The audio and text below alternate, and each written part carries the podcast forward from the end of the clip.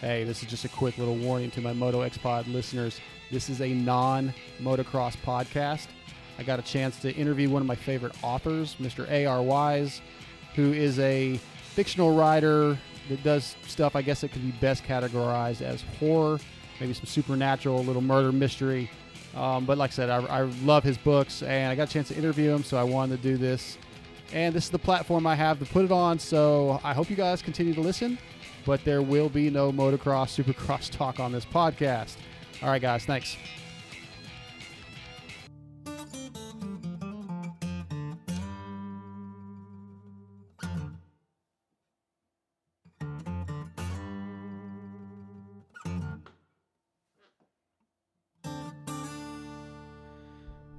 Right, so this is Dark Side from the Moto X Pod Show, but today we're doing something a little different. I get a chance to interview one of my favorite authors, Mr. A.R. Wise, who is a fictional writer of books such as 314, Deadlocked, Among the Masses, It's the Apocalypse Dave, Survive, the Lincoln Pierce mystery novels, and Shutter In, and many more.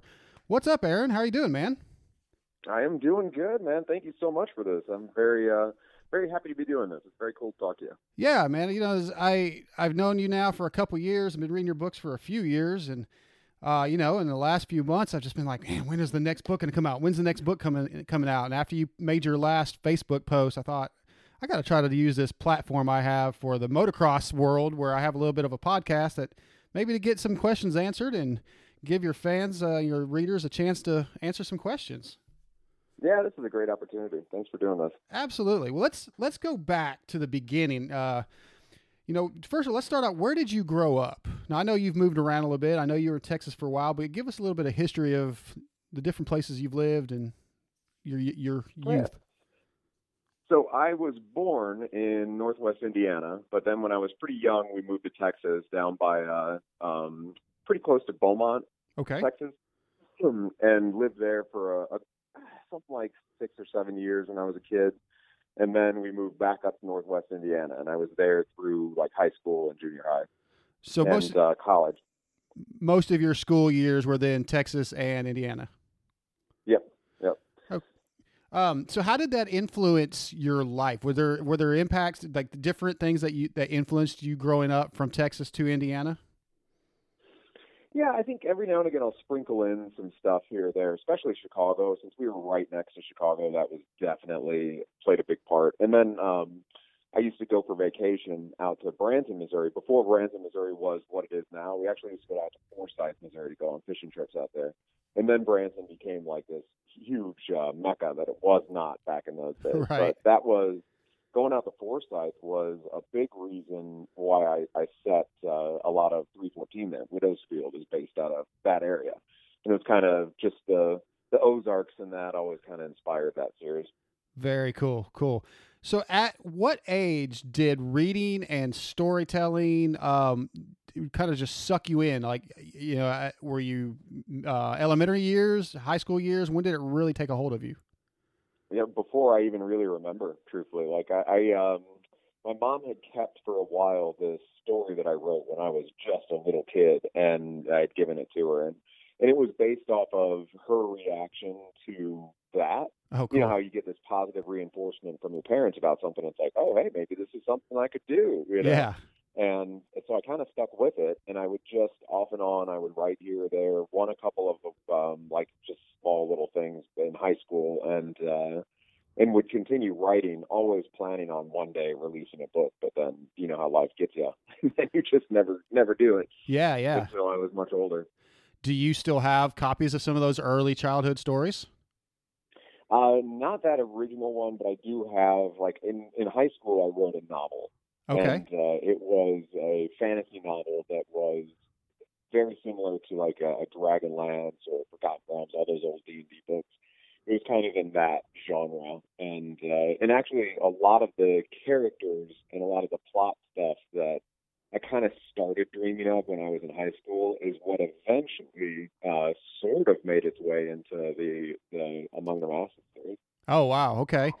Man, see, yeah, like, that that stuff comes from a long time ago. Yeah, that would be really be cool to someday maybe get a little uh, like an encyclopedia type uh, AR Wise encyclopedia of some of those thoughts and ideas and you know the the revisions and all that kind of stuff would be really cool to see, along with all the other things that your readers are waiting for you to finish. Right?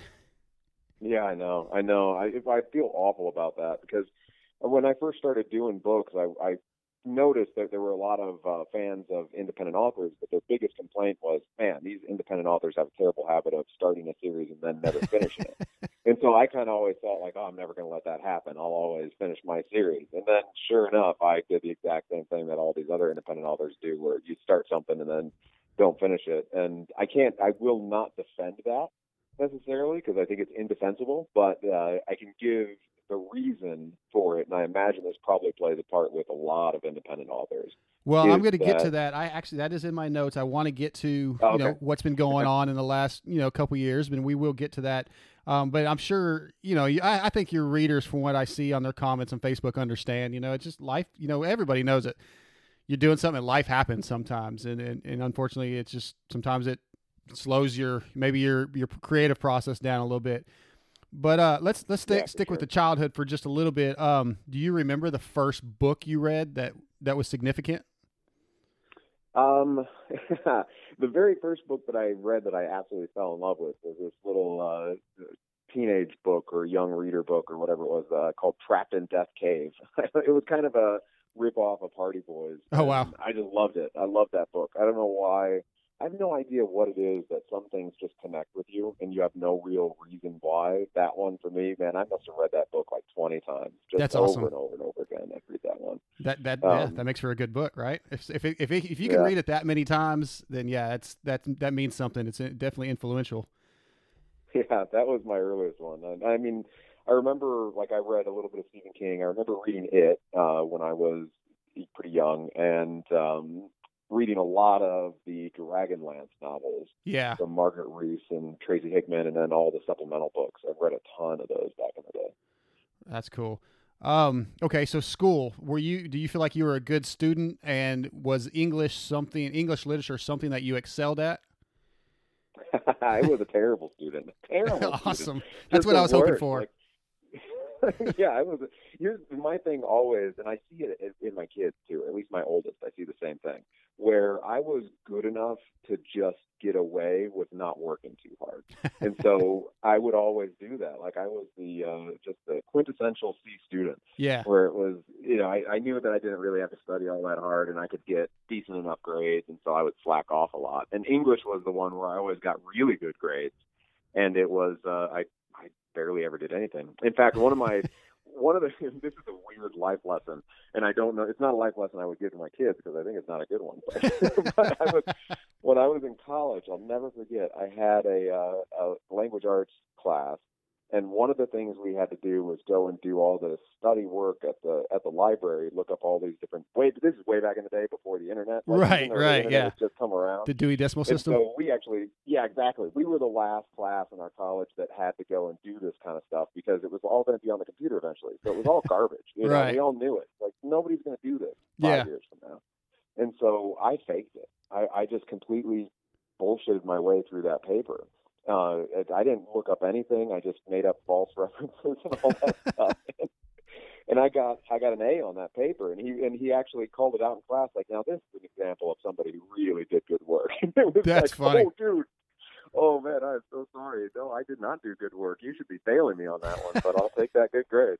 That's great. That's great. Yeah, isn't that something? I mean, you, you know, you hear all these stories of you know writers or musicians or whatever, and oh, you're never going to amount to anything. But really, when it comes down to it, man, it's it's what's in your heart, and you, you know you got to work for it, and you know you clearly well, have an ability to create a story with uh, characters that connect with people and have real life uh, situations and real life, uh, you know. Um, yeah, like the, the things with like you know dealing with your mother's cancer and the way you turn that into you know you didn't directly put those stories into books, but you dealt with it, you know, and it connects with people. That I mean, that's really where a storyteller, you know, shines or doesn't. No, thank you. And I'll tell you what, man. Nowadays, it's different. That old um, viewpoint that people used to have about, uh, oh yeah, well that's nice that you want to be a writer or you want to be an actor or you want to be a singer or whatever. You know, it's nice that you want to do that, but just plan on a career because that stuff's not going to pan out. Right. It's sort of like wanting to be an NBA player. yeah, and yeah. the, you know, it's like it's like, oh yeah, I'm gonna, I, I'm really good. You know, I'm a really good basketball player, and then all of a sudden you realize, no, you're not. You know, Exactly. like, actually, yeah, there's a whole world of people that are much better than you. But Yeah. the thing nowadays that's going on that's so awesome is that uh, the internet has completely opened up the world to artists. And so you're talking about like uh, whether it's writers or singers, you know, all these bands get noticed because they're doing stuff online. Artists, I encourage everybody like put a bunch of independent art on your walls at home because you can find it for fairly cheap, you know, Mhm. and the money's going right to the to the artists themselves. Good point. So it is a different world now. It, the internet has completely changed this, and it's stripped a little bit of the power away from the power brokers, as it was. All the people that, you know, the publishing companies and all that sort of stuff. They don't have nearly as much power as they used to. Yeah, absolutely. Um, have you noticed also with technology and social media, as a writer, when you see emails or text or posts with the worst grammar in the history of the world, does that drive you crazy? Oh, it kills me. You know, it's, the- thing that kills me the most is, and it's the joke that I always make, is it's like, guys, those little wiggly red and green lines that show up underneath the stuff that you're that you're typing, Yeah. that doesn't mean like good job. Right. That's telling you there's something wrong. Like you just have to go to it and just right click on it, and it'll tell you how to spell that. You know, Yeah. that, that's the thing that kills me. It's like, come on. Yeah, the the Yeah. lack of punctuation, and then of course not knowing the difference between T O T O O T W O, or the Oh, the, yeah. the theirs. That stuff it just it's maddening. it sure. And I, I will, as a writer, as especially as an independent writer, I will forgive a lot. Yeah, when it comes to that because I know that I've like uh, in my books I I spend so much time editing those things and even still things will pop through where you're like oh my god I look like such an idiot you know a there instead of there kind of thing It's Sure. like, oh, God. yeah. I think So I've caught a couple I'm of those. forgiving about it but man you can tell though when people just don't care and they're Right. throwing out you know tweet after tweet after tweet of stuff where you're like oh my god did you graduate the sixth grade Exactly. Yeah, what Yeah. how'd those two, yeah how'd those guys get through school? But uh, yeah, maybe that's a whole nother subject. Um, how about in your youth? Um, what were some other hobbies you were involved with? Like, what what were your other interests bef- before you became a writer? Uh, good question. Um, I honestly, throughout my youth, the thing I probably spent more time doing it than anything was playing video games. Oh wow, okay, was, yeah, dude. I was, uh, I was a big gamer. Like, I, I loved that whole stuff. So that was a, a real big time suck for me. what? Dangerously so, actually. I- Really? like, I'm still, I, I still play games for sure. Like, I love them. Okay, But uh, I'll throw it out there to anybody, any artist, myself included, and any kid out there who wants to start doing stuff. Be careful with games because they provide you with a false sense of accomplishment. yes, You know, like you you end up playing a game and you you're like, oh man, I, I got you know I'm max level now and I did all this and you look back on it, it's like, dude, you spent 200 hours playing that game and nobody cares. You know what I mean? Like no, who cares that you did it? If you had fun, good for you. But it they seem to be making games these days to sort of addict you into playing them constantly. yeah, yeah, You know, and it's like, oh man, your life can just disappear underneath you if Yeah. you're not careful. yeah. I hear these kids say, "Oh, well, so and so made a million dollars playing this game." I'm like, uh, yeah, that's like, you know, the the odds first of all, and the the, the possibility of that happening are so slim. Please don't bank on that. You know, these, Right. these kids seem to have a lot of these the youth, and I guess I'm being an old man now. Seem to have very l- low standards of ambition at this point in our. You know, when I'm at work, I see it with some of the young kids coming in. That just no drive, no motivation, and it, it's it's kind of scary. Yeah, yeah, no, I know what you mean. You hate to be that old man, right? Yeah. Like, when, did we become those old men that are like, yeah, the youth of today? Yeah, it happened overnight. Come on. Um, okay, so music. I want to ask you a little bit about music. I know I, I've seen posts of you going to concerts. You and I have talked a little bit about music. You've you've mentioned some band, you know, some bands and s- songs in your uh, your books. What was your musical influences? Man, mine are mine stretch the limit, just completely wild out there. When I was young, believe it or not, and this is crazy considering how I am today, but when I was real young, all I used to listen to was like Christian rock. Okay, That was it. Like White Cross, Petra, all Stryper. that sort of stuff. That's what I'd listen to. And yeah, and, and then my buddy, uh, who I'm still friends with today, still my best friend. He uh, he was like, dude, you got to start listening to better music. so he, when we were out in Chicago, and, and he convinced me to buy uh, it was Metallica's and Justice for All on tape. Yeah, And I was like, all right, cool, I'll check this out.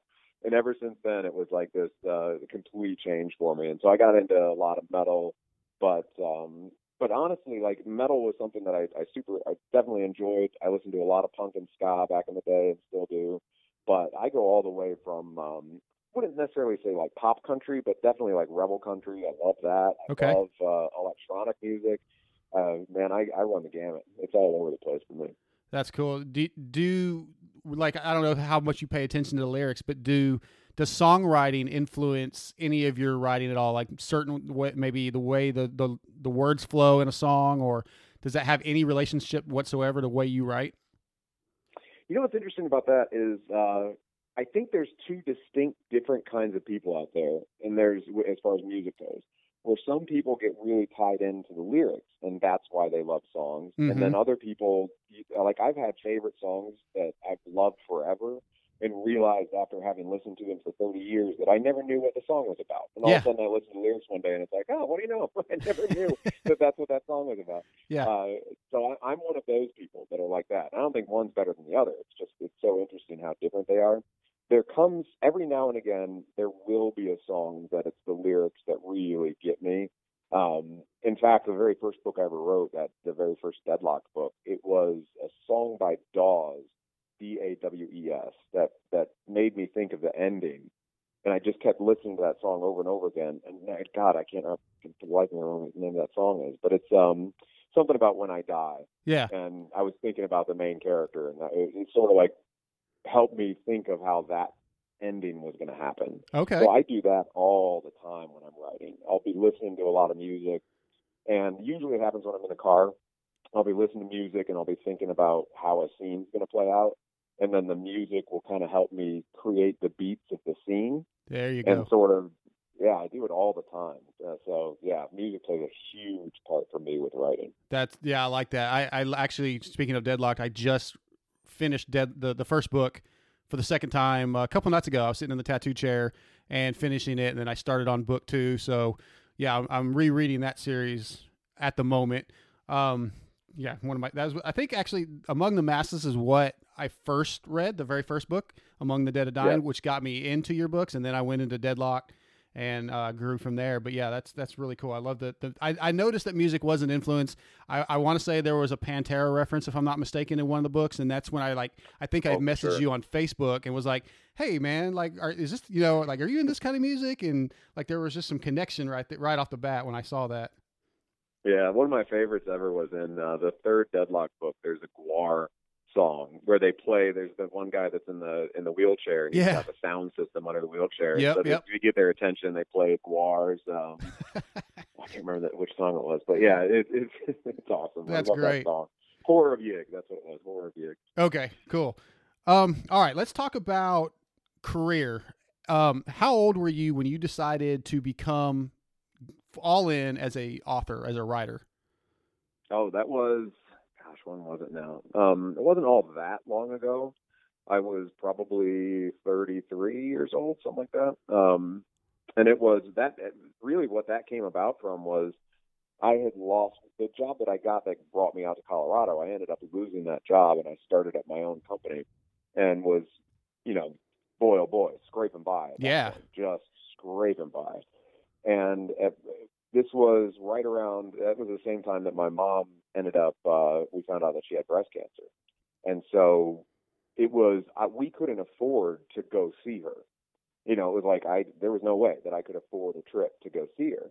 And so that in my mind was like, holy God, what do I do? Like I'm, I have to just sit here at home and just think about how, you know, my mom's got cancer and I, it, when am I going to get to see her again? You know, that's not going to happen anytime soon.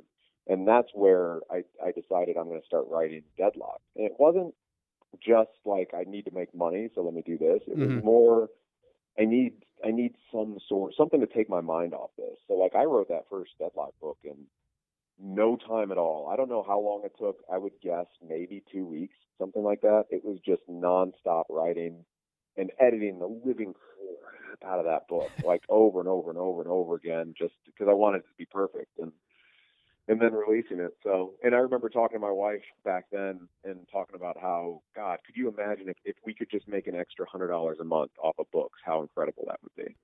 you Yeah. know, and, and then it was like a year later, I was like, well, I'm closing down my business because I'm making more money off the books than I am anything else. So That is crazy. fantastic.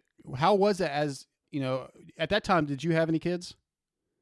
yeah, yeah, yep, two. Okay, so that's that's a huge leap of faith. That's a huge uh, support system to have your wife support that. That had to be though, I would think, difficult. I mean, on a lot of different you know faces of emotionally difficult, you know, just uh, financially difficult. Talk about her support and and how that went down.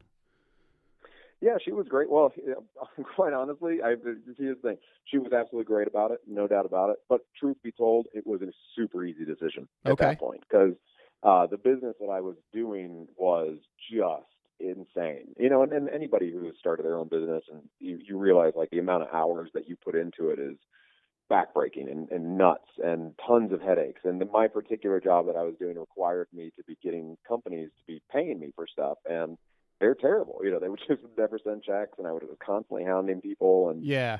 And so it was like, this is just a nightmare. And all of a sudden, now I'm making more off the books than I am off of this. Let me just start writing more books. And so it wasn't just an overnight decision. We talked about it for a long time.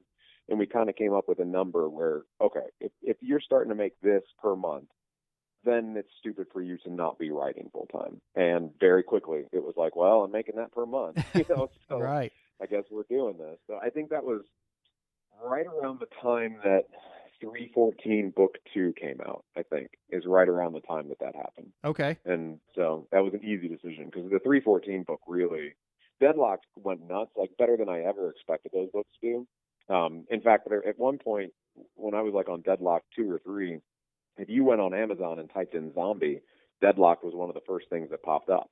Oh And I have no idea. I have zero clue how I lucked into that. You know, that was pure luck because I wasn't doing any magic. You know, I wasn't pulling anything magical out of this or know any SEO kind of work or how to get the internet to pay attention to me. It just sort of happened. And then, um, but I kind of assumed with Deadlock, like, hey, this is the zombie craze. Yeah. That was right around the time that, um, that The Walking Dead was coming out on TV, and Max Mhm. Brooks had just released, released that zombie survival guide. So it was just I hit at the perfect time.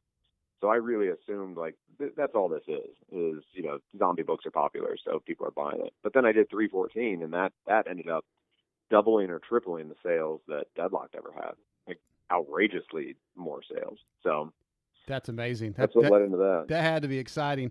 Um, and I, I was reading, you know, through some of the the author notes and stuff, and with 314, that story started basically, or the idea for the story started in high school um, with your buddy working at a fast food restaurant. Talk about that a little bit.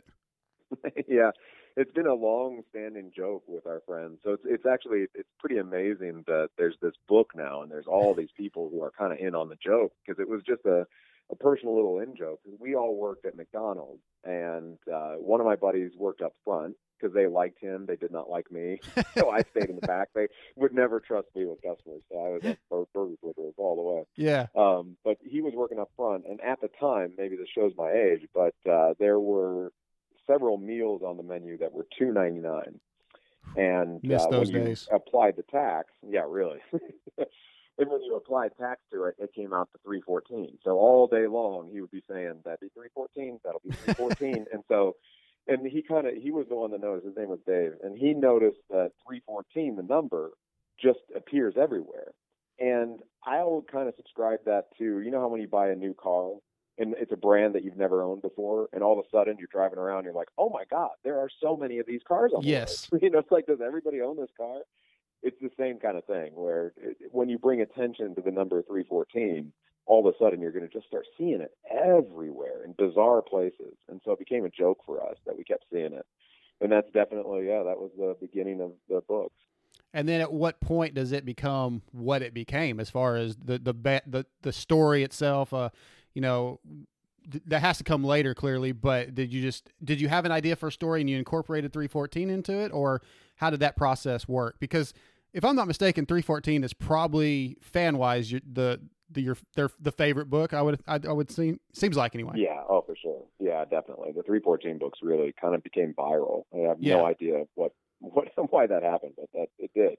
I think uh, I think there's something to be said about people being really into numbers. Believe it or not, okay. like that that's something that people gravitate towards. Um, and there's that old John Car- uh, Jim Carrey movie, like the number 23, and and it, there's just something about people and numerology and, and what Yeah. have you. And not that I'm into any of that, but but a lot of people really are, and they take stock in that sort of stuff. So it just worked for people. Yeah, it definitely did. Like I, that's when I started downloading your books. That's the one that I kept seeing a lot, you know, a lot of comments on, and I think you were probably posting a lot about it. But like I said, I was man, I was fully wrapped up into Safi and Tarek and Ward and the Scholar. You know, that Yeah. was I, I've read that book probably five or six times. Those two, just salivating for the next one. But we're again, we're going to get to that here in a minute. Um, okay, so the theme or the a lot of the theme that goes into some of your books or the the um, inspiration a little bit was unfortunately your mother's cancer situation um, and how you were dealing with that uh, again had to be very difficult but i would think also somewhat therapeutic Oh yeah. Oh god, yeah. It was extremely therapeutic. It just gave me this opportunity to to just focus on on one thing and just zoom through it and kind of play around with what emotions I'm experiencing. You know, I, I think all of us have that where we, you can tell somebody, "Hey, I'm feeling pretty shitty right now." I'm sorry, I don't mean to cuss out. no it's fine it's fine yeah, yeah. my i cuss all the time on my podcast so as long as Okay, your good. readers are okay i'm sure they are we're good yeah. Um, but yeah, it's like you, you can say I feel bad about something, but you until you really sort of start to explore it, you don't really know the depths of of what you're feeling. And who knows if you ever really do? But yeah it's it's definitely like sitting down and starting to write about a guy who finds out that he has cancer or might have cancer, and this desire to leave his family uh, well off. It's a pretty simple. That's a, to me. That's really what works with the original Deadlock so well hmm and you don't really that's not something that i think is apparent on the face of it you know you don't go into it and like oh this is a story about cancer. And it's like no it's not. It's a story about zombies. But what the zombies are what they represent is death chasing him the Yes. whole time. And it's like he, he's going to die. And and so he's realizing oh my god i have to make sure that my family's okay. If something happens to me i've got to make sure they're safe. And that's the same thing that I imagine somebody finding out they have a terminal illness, and it's like, oh my God, I'm, you know, I'm not going to be here two years from now. I, what's my family going to do? So that's that's what he's going through in that first book. Yeah, yeah, and it's deep. I mean, really, because you know when he goes back on that pier to try to fend off the the zombies, um, and he knows he's going to die. You, like in when I, the first time I read, it, I was like, oh no, he's not going to die. No way. No, he can't die. Yeah. It's too early. He's the main character. You know, this is like now, like Game of Thrones. Is Right. you can't just kill the main character, Ar, uh, but you did. Yeah. Andy's Andy. That one of the things that I love about that book that well, a lot of people really hated was that he's the first person character. It's first person narrative. So Yeah. you know, you're like, Right. wait a second, this is the first book in a series, and the first person narrative is dead. you know, it's like what? Yeah, Doesn't make any sense. that was good. That was, but it was gutsy and it worked. I like. I mean, in the end, it really worked. So that's great. Um, and I think the thing that I think that works the best about that is you jump into book two, and all of a sudden Laura becomes like such a better character than you Yeah. to be. You know, and it's like, oh, okay, this is cool. So yeah, Absolutely. Yeah, that's like I said, that's where I'm at. I'm I'm about four chapters into book two right now for the the second reading, and it's been probably three years since I've read it. So, and I'm one of those guys, and this is good sometimes and bad, but I read stuff and I don't make I don't retain it. Even with TV shows, I don't Mhm. retain it. So there's a lot of stuff I've forgotten, you know. So I'm basically rereading it for the first time, which that's that's good until you want to like do an interview with you about it, and I can't remember details, but uh, you know, but it's it's really great to be able to reread that book and almost be reading it for the first time again. And uh, I did want to ask you, I kind of jumping ahead a little bit, but a few years ago, you put a bunch of your stuff out on paperback um, in physical form. What was the reason for that? What was your idea behind it? Because I loved it. I have all of it. Um, hell, I actually have a couple like uh, collector's editions of the the Deadlock series where there there's no numbers on the orig- the first book. yeah, there's not many of those. Yeah, the Sons of Reagan book and, uh. Yeah, and I've got one of 30 deadlocks with no page numbers. So, yeah, I've got some uh I've got some pretty cool books, but what made you decide to do the book form? That was uh, I had been for the longest time just printing covers and then signing them to send out to people. Oh, okay. um, which I actually still I still think back on those days, and I feel like man, that that was the time frame for me where I needed this to work. Like I needed the the books to be able to provide an income for the Yeah. family, and so I was pulling out all the stops that I could think of to make it happen.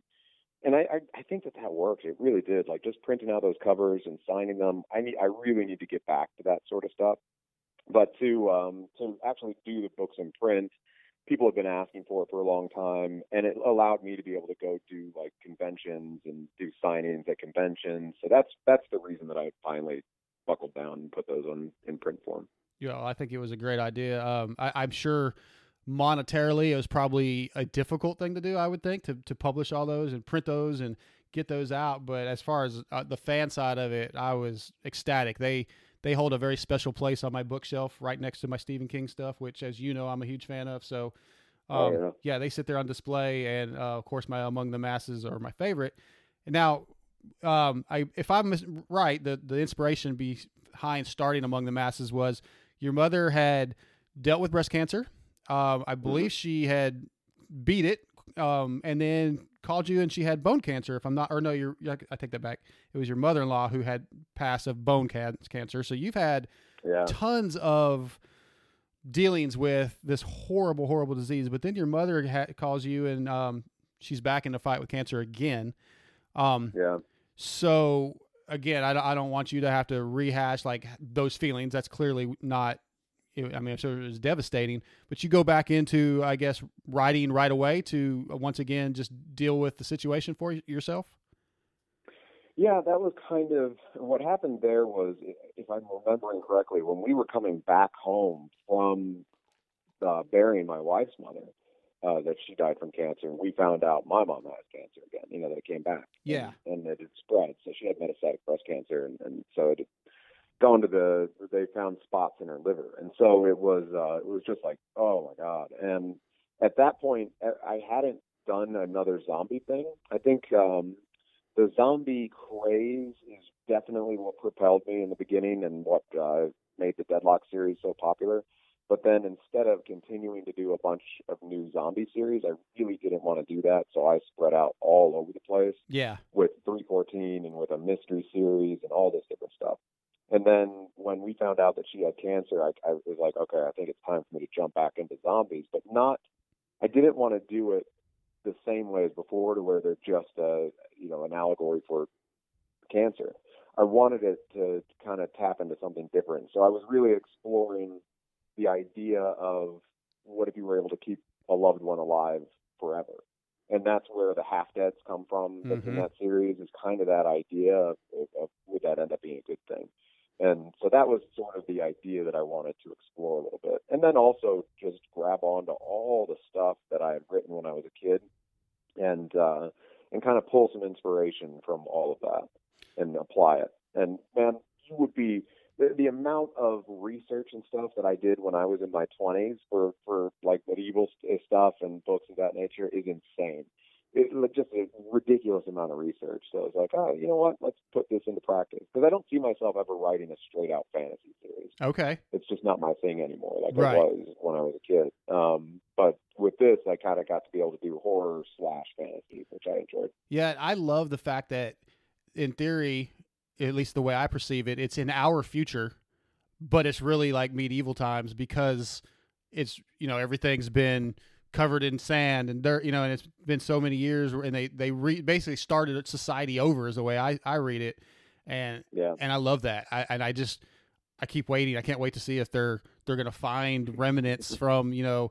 Uh, you know, of the cell phones or something. I don't know. I can't wait to see where what what they find in the next book. Um, I I just and I'm going to ask you about that here in a few minutes. But um, I want to touch on also, and I hope I'm saying this right. I've always said it. Daughters of Bathory. Is that is that the proper way to say it? Yeah.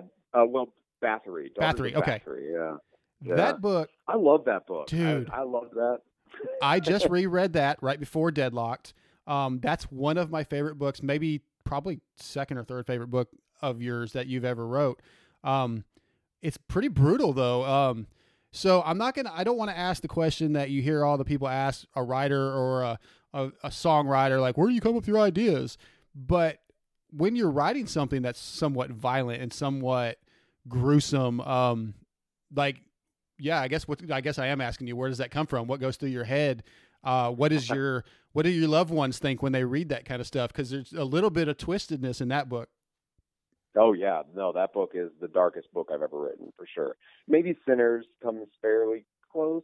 Yeah, yeah, I will say that Sinners comes pretty darn close. Yeah, you know that's one of the more recent books, and that one is the one that comes the closest to Bathory. Um, but I think uh, Bathory really, I wanted to. I wanted to explore some really dark stuff with that one, and the the original inspiration for that actually came from a real life scenario, and I don't remember all the details of it, but there was this fascinating true life, uh, true crime thing that happened where a guy got in an accident and when they came to find him i think he died in the accident and they came to find him and, and he was like nude and his nipples had been cut off and oh, he was all like tortured and everything and, and they're like oh my god what did we stumble into here? yeah. Like he had he had escaped torture of some sort and then got in an accident and died and so that was like oh my god that's just what the what an incredible start of a story that is and that's kind of what inspired the start of that book. Although you know what's funny about the start of that book and it's been a long time since i've read it but i remember going and seeing uh mad max uh fury road which Yeah. by the way is like one of my just incredible movies and the way that movie starts i was like oh my god this is the way daughters Bathory starts like it's Yeah. the same beginning i thought that was pretty awesome Yeah, I didn't even think about that. Yeah, you're right. That and that that's another another one of your books that you know, it's kind of left on a cliffhanger where there there could be a follow up if you so chose. Um, Yeah, I So- wanted there to be. I, I, I absolutely wanted to do Hounds of Bathory because that book ends. uh, It's not a cliffhanger necessarily, um, but you could definitely see where it would continue. And I think I even talk in the author's note, like, yeah, I want to do book two, being the Hounds of Bathory. Um, not to get into too much of the plot of that book, but the, the idea there's a character and there's this whole history of these uh, bathory and these these worms that are like a parasite that give people powers that that have them in them and the cadgers I think they were calling that. Yep. And the main character ends up by the end of it uh, becoming the new bathory, and clearly there's a whole there's like a whole world of these people that are not going to be happy with that. And that was where I wanted to go with the sequel to be like, okay, they're coming after you now. You know, so now you're one of the Bathory, the daughter of Bathory, but that, ain't going to go well. Yeah. know? it was sort of the opposite of a lot of like a lot of stories. Maybe you have this bad character and you hope for redemption, like Darth Vader, right? You know, I'm a Star Wars fan, but in this story, you have the main character who's shy and you know the good girl, and then she becomes one of these people that, so far, so far as we know through your story, they're pretty evil. So you're like, Yeah. oh, how is this gonna go? And Mhm. we don't know yet. Yeah. But- Yeah, I think yeah, and then the way that book ends, if I'm I'm trying to remember everything about it, but yeah, I, don't want to give away the ending, but she No. does some evil shit there. at the Yes. yeah, yeah, yeah. If you haven't read Yeah. that one yet, you got to go get it. But that that was very. That's definitely, like I said, top two or three for me. Um, okay, let's talk about a couple others, and we're gonna get into some of your reader questions here in a minute. Um, it's the Apocalypse Dave, somewhat of a comedy, um, also a little bit gory at times. I wouldn't call it horror, but it's definitely uh, I don't know, uh, thriller comedy. Um, kind of a change of pace for you. What brought that on, and and why is it not done yet? Ar. so I love the Dave books. I Yes. absolutely love those books. Um, and it it comes from my desire, the same as the Lincoln Pierce books, to where it's like I don't want to just write one genre. I want to branch out a bit and try different stuff out. Um, and I've always, I don't know, I wouldn't say I'm a funny person necessarily, but at the same time, like I, I love comedy and I love reading books that, uh, like a Christopher Moore book or something to where it might have a serious topic, but it's funny, you know, Yeah. like I, would never aspire to be a Terry Pratchett or Douglas Adams, but at the same time, boy, do I love reading those kinds of books. And so with the Dave books, I, I kind of decided, you know what, I'm just going to go all out and kind of put humor in this book that other people might consider childish. That's fine. I get it. But Potty humor. it makes me laugh. Yeah, Yeah. it makes me laugh. And so that book's just completely filled with that. And and I just those books out of all the ones I've written are the ones I enjoy rereading the most. Like Oh, when I cool. go back and for whatever reason read those, like I just have a blast. I think they're hilarious. Oh yeah, And- absolutely. And man, the third book, when that third book finally comes out, there's such a great twist that happens right off the bat that it's like, oh, this is throwing everything that you think is going on completely changing. as soon as the third book starts. And so I, I definitely want to do another one of those. Oh, I love that there's a little teaser right there. That's fantastic. So everybody listening knows there is a third book coming. Um, oh, for sure. Yeah. Uh, how about Survive? Are we gonna we gonna see the end of that um, here in the future, near future? That is an interesting one. Uh, if you do, it will be because people are asking for it, and I never really expected people to ask for it as much as they are. Um, the Survive books actually come from kind of me breaking from my agent. Oh, okay. Uh, there was my agent that I got that made all the promises in the world, as agents often do. Uh, had got me in connection and did exactly what they're supposed to. Got me in connection with uh, a top tier book company and uh, or publishing house, and they wanted me to write a specific kind of book. And so I started writing that book, and I actually finished it. There is a book out there that that nobody's or very few people have ever read that uh, was for my agent and for this publisher. Oh wow! And their response to it was, you know, this is good, but it's a little on the slow side. We wanted a little. Bit. Basically, what they wanted me to do was to to put something out there that was really going for the post-apocalypse world and uh, and appeal to kind of survivalists and and all that sort of stuff. And and not to get too crazy political about this, and believe me, that's the last thing I want to jump into. But one of the things for me that's been really tough, or like for my entire writing career, was I noticed that a lot of my books were appealing to people that I don't share values with. Oh, okay. And it was it was definitely like, oh wow, okay, I don't feel this way. You know, like I would get responses or letters from people and it was like, guys, I don't think this way about this sort of stuff. Like I don't, you know, like not to get into what it was, but it was sure. just like I I don't fall onto that, and it bothered me.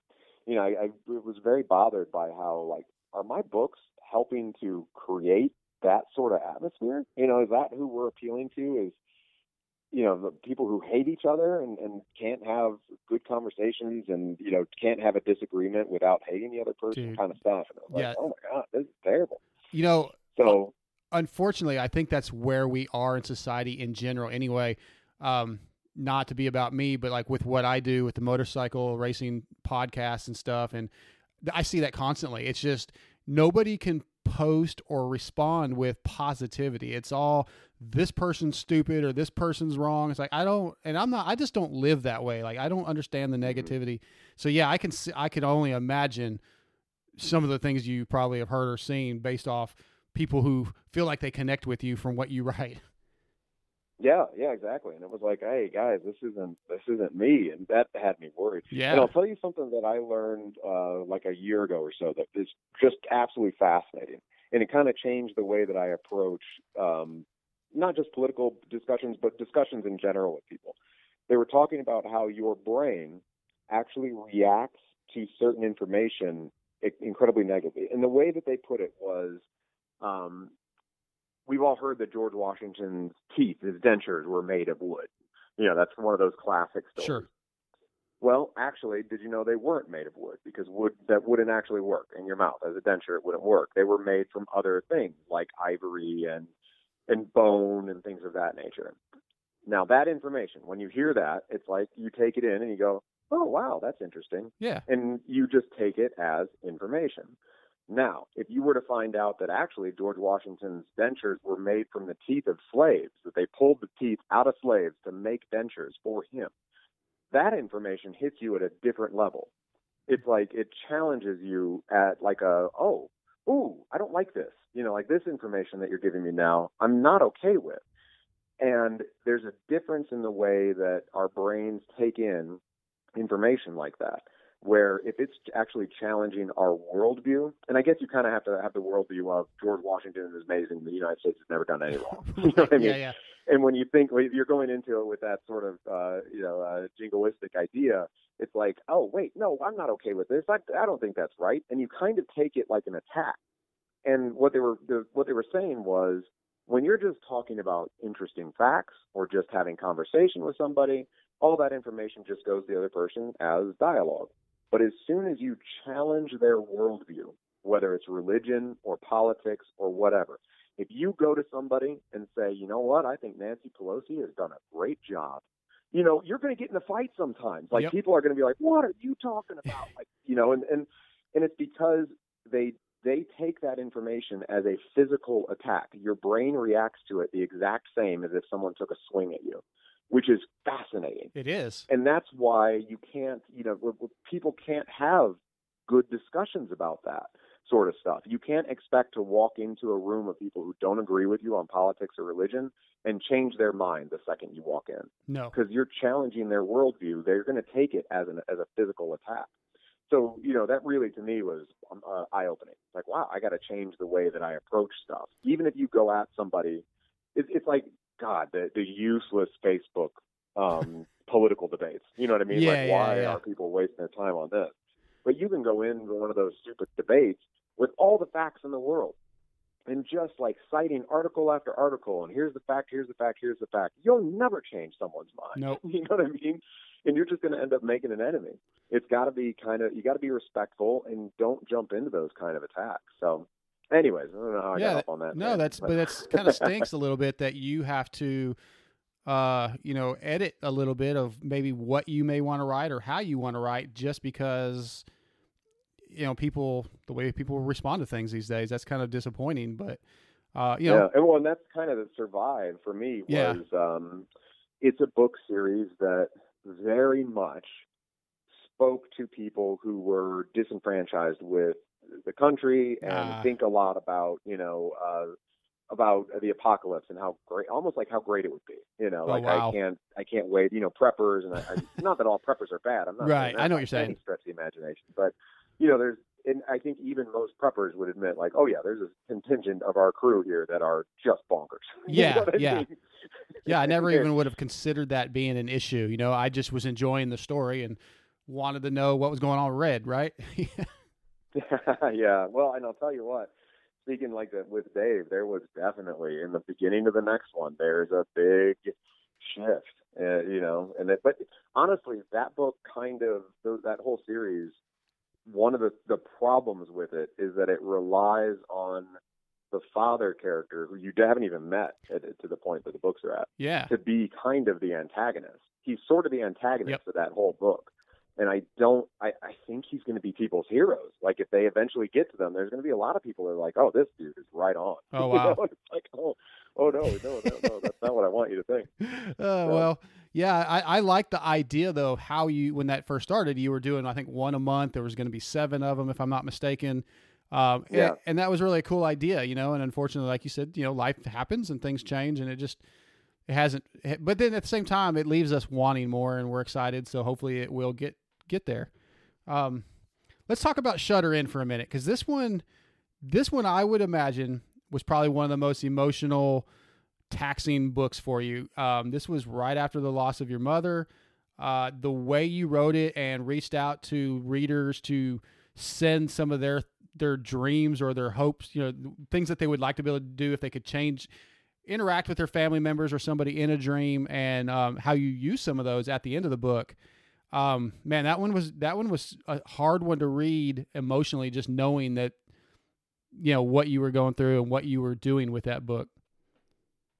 That is one, honestly, uh, out of all the books I've written, if I could go back and rewrite a book, it would be Shutter In. And Really? it's not that I don't like it. It's not that. It's just, I think out of everything I've done, that one has the best idea. It's the best elevator pitch of any of my books Okay. where it's the, elevator pitch being you've got uh, a girl who can give you a dream with your lost loved one. One more time. If you had one more day to spend with someone who you lost, what would you do?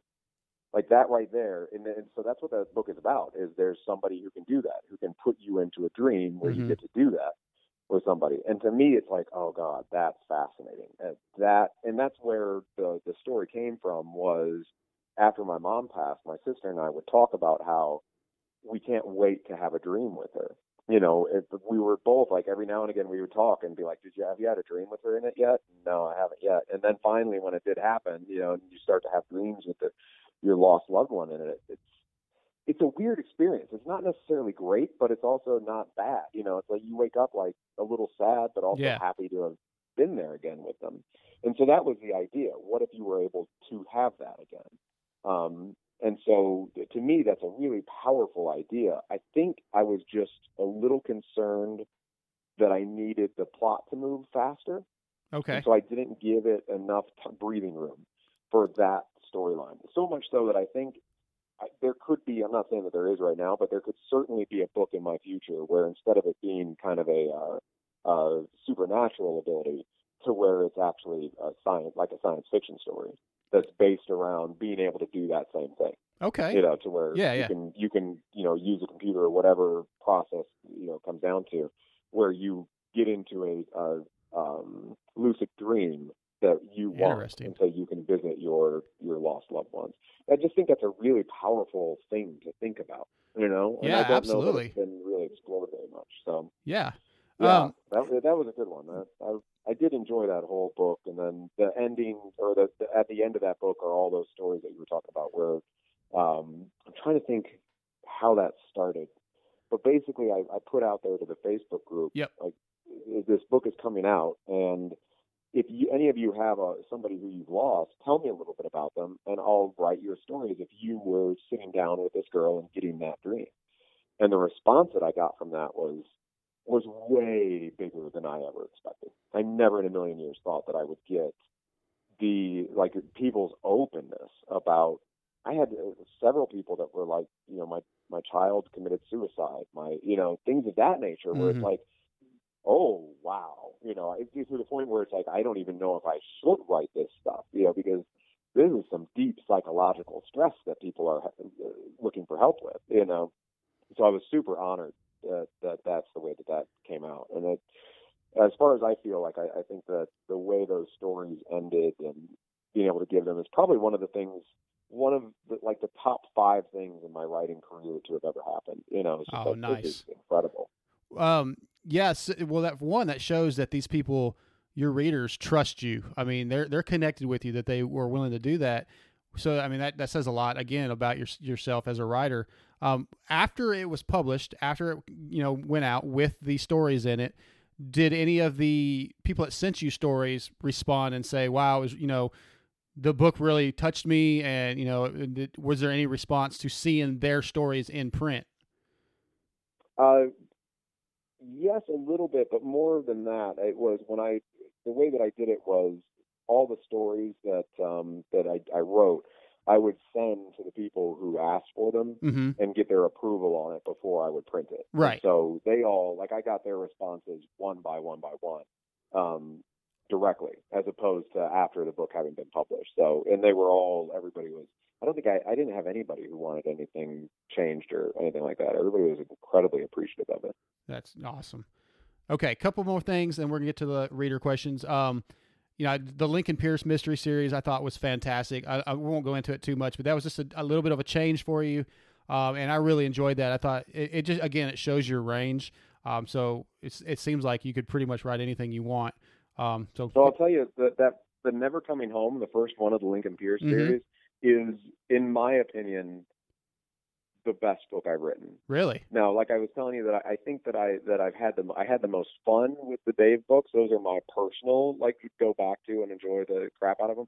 But as far as just a novel goes, I Never Coming Home to me, the thing that really killed me was it was never nearly as successful as I thought it was going to be. Like I thought that was going to be the thing that just set everything off, like that it would beat 314, and it I mean never even came close. It Yeah. just- I, that's a glutted genre for sure, the mystery genre, but I really loved that book. I thought it Oh, came yeah. together really well. yeah, it was fantastic. Um, and uh, you know, again, okay, I want to get into now where where have you been over the last couple of years? Because there there hasn't been a lot coming out from you. Um, you Mhm. you haven't been posting a lot here and there. Um, kind of seems like you you've gone into seclusion a little bit. So as a reader, I'm like, oh, maybe he's writing. Hopefully, he's putting all all these books are going to come out, but we really don't know what's going on with you. Um, and if you want to talk about it, fill us in where where you've been and what's been going on. Yeah. So uh, honestly, what ended up happening was I was writing so many books because I needed to pay the bills, you know, and the books helped me pay my bills. But the way that that industry goes, it's such an up and down, and nothing ever caught fire again the way that 314 did. Mm-hmm. And so it became harder and increasingly harder and harder and harder to pay bills. I've got now I've got three kids, and so it's like you can't, you know, you you can't be like, sorry, we're not going to eat.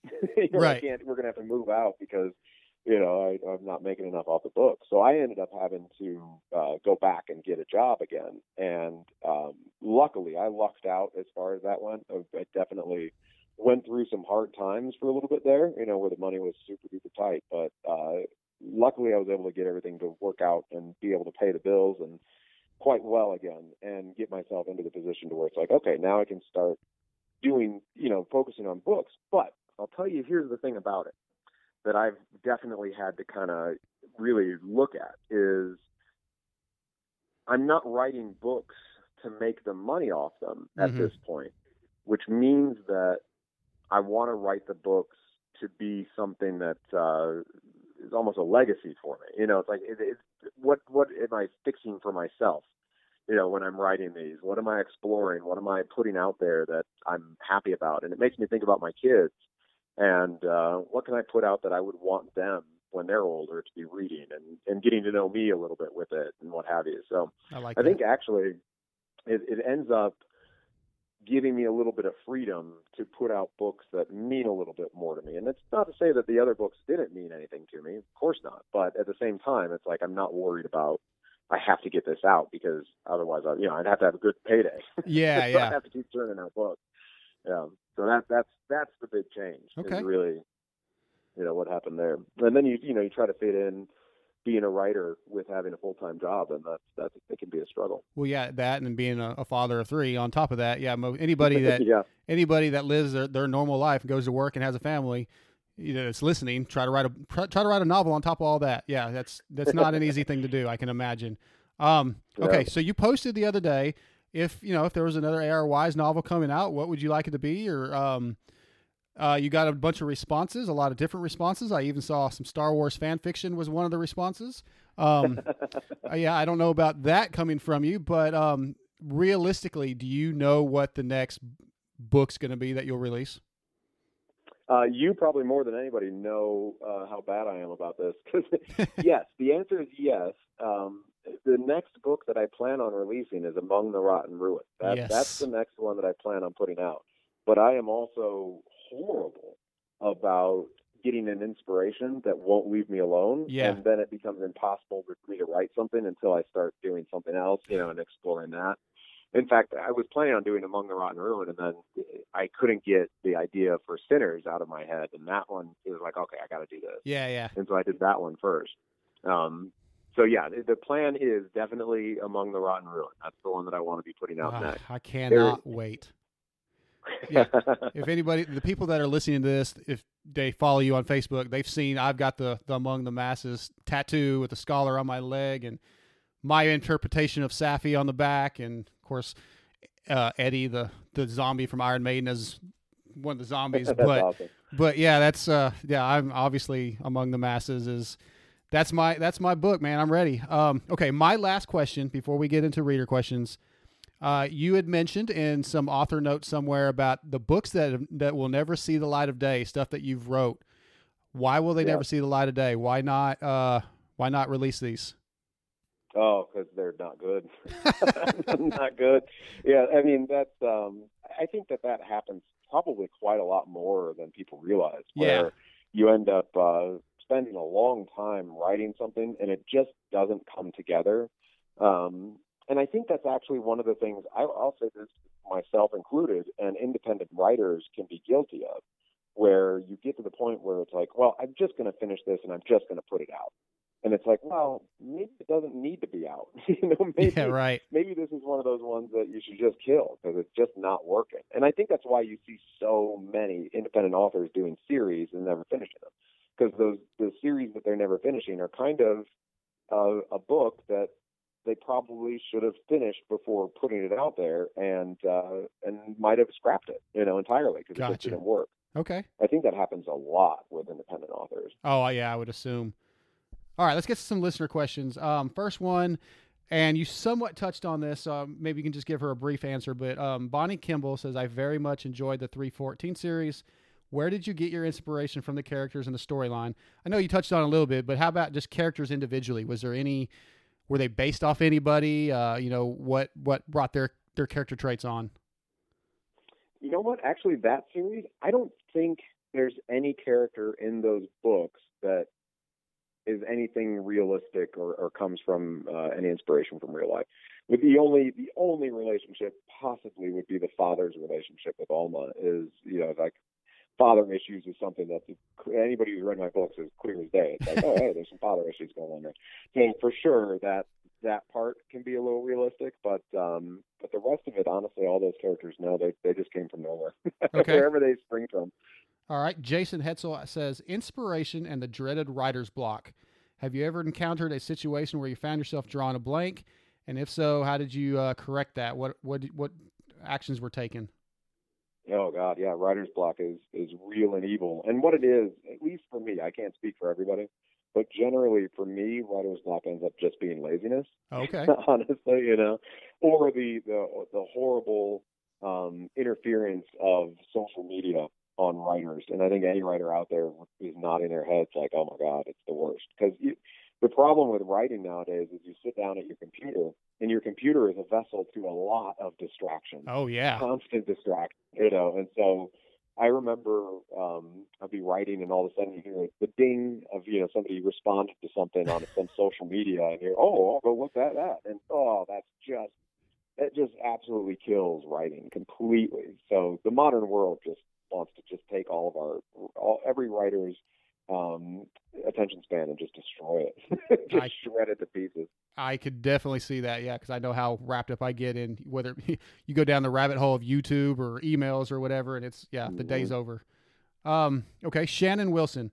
Uh, hi, Mr. Wise. I'm curious if you you mourn the characters like we do when we lose them. Have you ever changed during writing to keep a character, and if so, which character? Yeah, yeah, I have. I know that I have. I can't recall which one. I remember talking about it at some point, though. There was some character that I had planned on killing off and just couldn't get around to. It might have even been Hero um, from the Deadlock books, but mm-hmm. um, I don't remember who I saved. I will say, though, uh, I don't think there's anyone on the planet that mourns some of these characters more than I do. like, there's uh, from one of the later Deadlock books, I won't give away who it is, but from Deadlock 6, there's a death at the end of that book that's just as intense as any any death that I've ever written. Yeah. Where it's just this massive character who all of a sudden you would never in a million years expect them to go and boom, they're gone. And it right in front of their family member, you know, and it's like that one was that to me was probably the roughest of yeah. all the That uh, was a tough one. You're right. Yeah. Yeah, that was that was a big one. But uh, and then one one that was never actually a character, but clearly was uh, was me putting a stand in for my own life was in Deadlock Three when Billy finds his mom. Oh yeah, you know, that that yeah. to me that that short little chapter where he walks in her apartment again is to this day the best thing I've ever written. That to me, that that one chapter is as I, I hope to never get better than that. I don't have and I don't aspire to ever write anything better than that. Like that's the best thing I've ever written.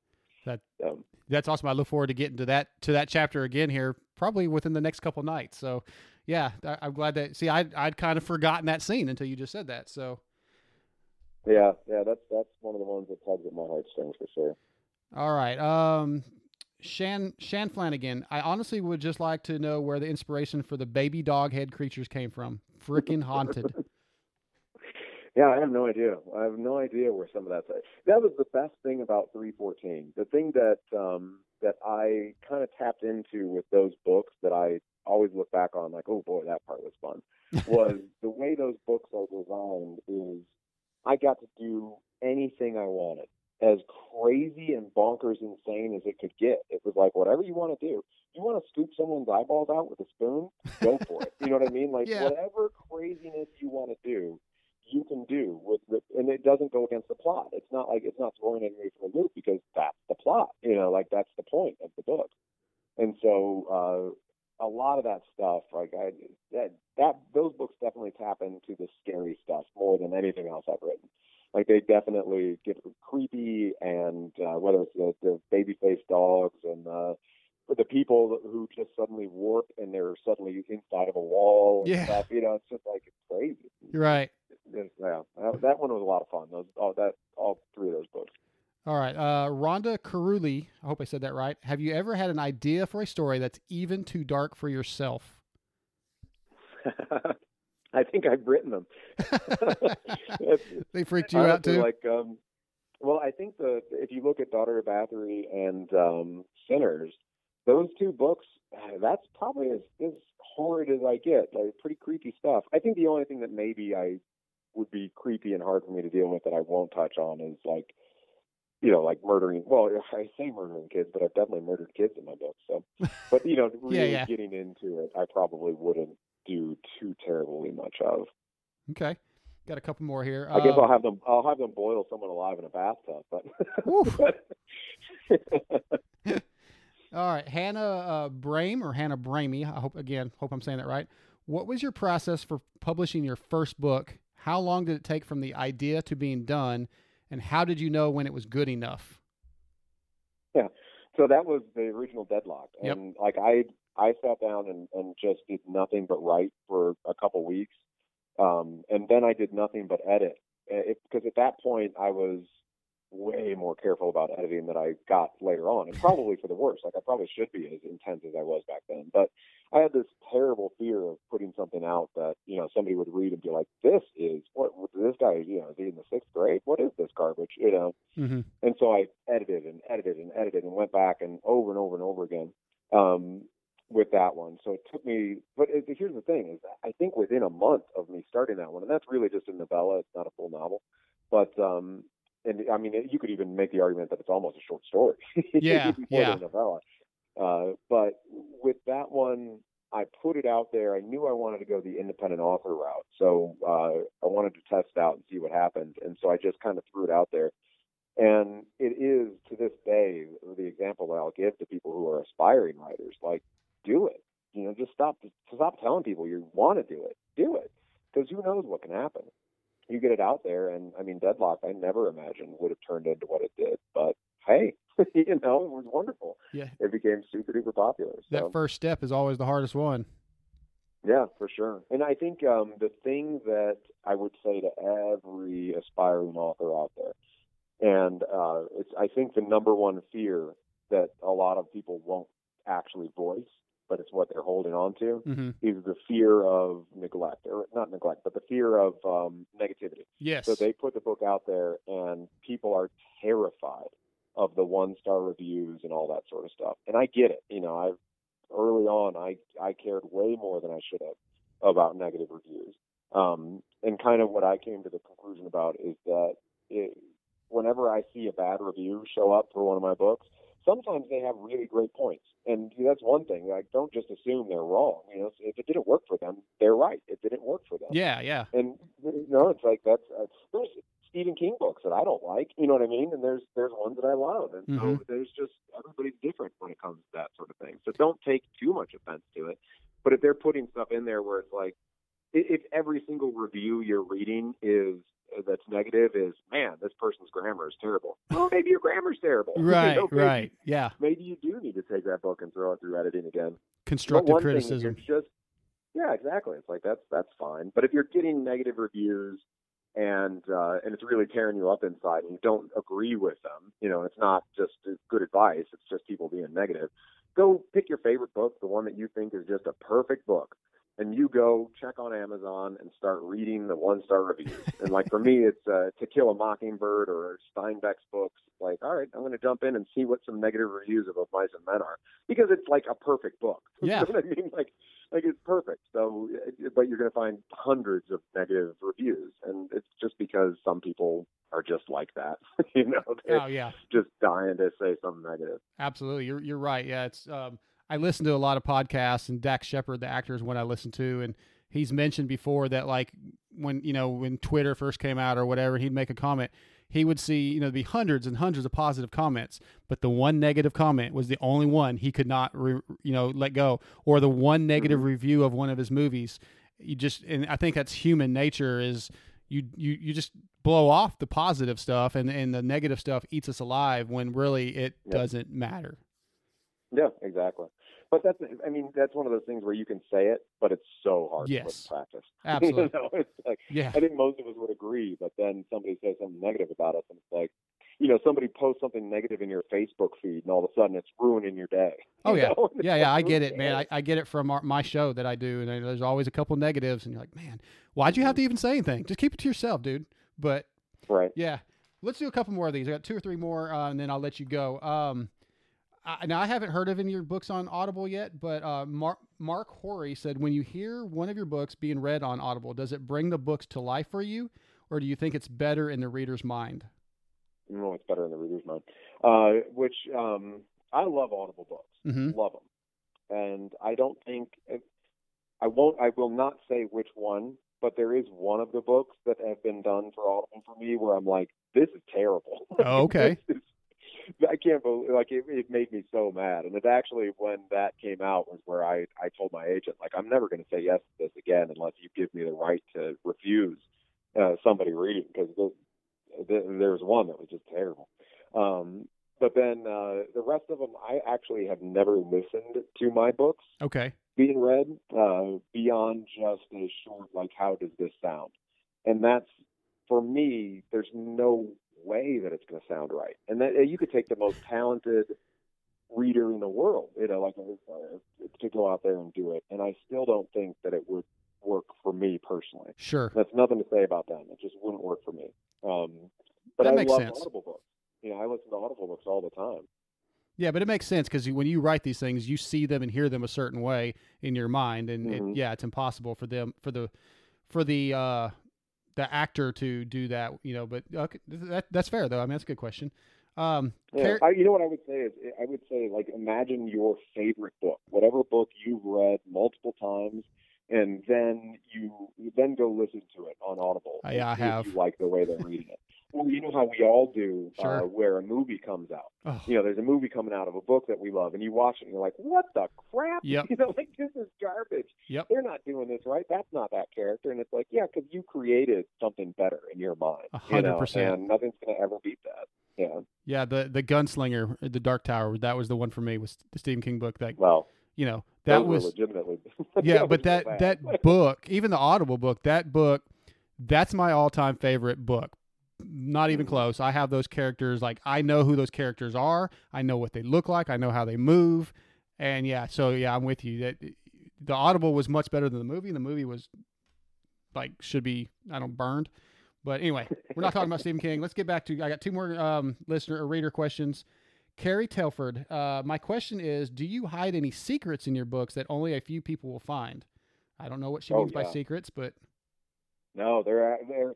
I'll tell you one actually. Okay. This will be a fun thing for uh, for people because I don't do it very often, but every now and again I'll throw something in there. And in the the final three fourteen book, people should pay attention to what the cha- the, the chapter titles are of chapter three and chapter fourteen because it answers Ah. a big question that's left at the end of that book is answered by the titles of chapter three and chapter fourteen.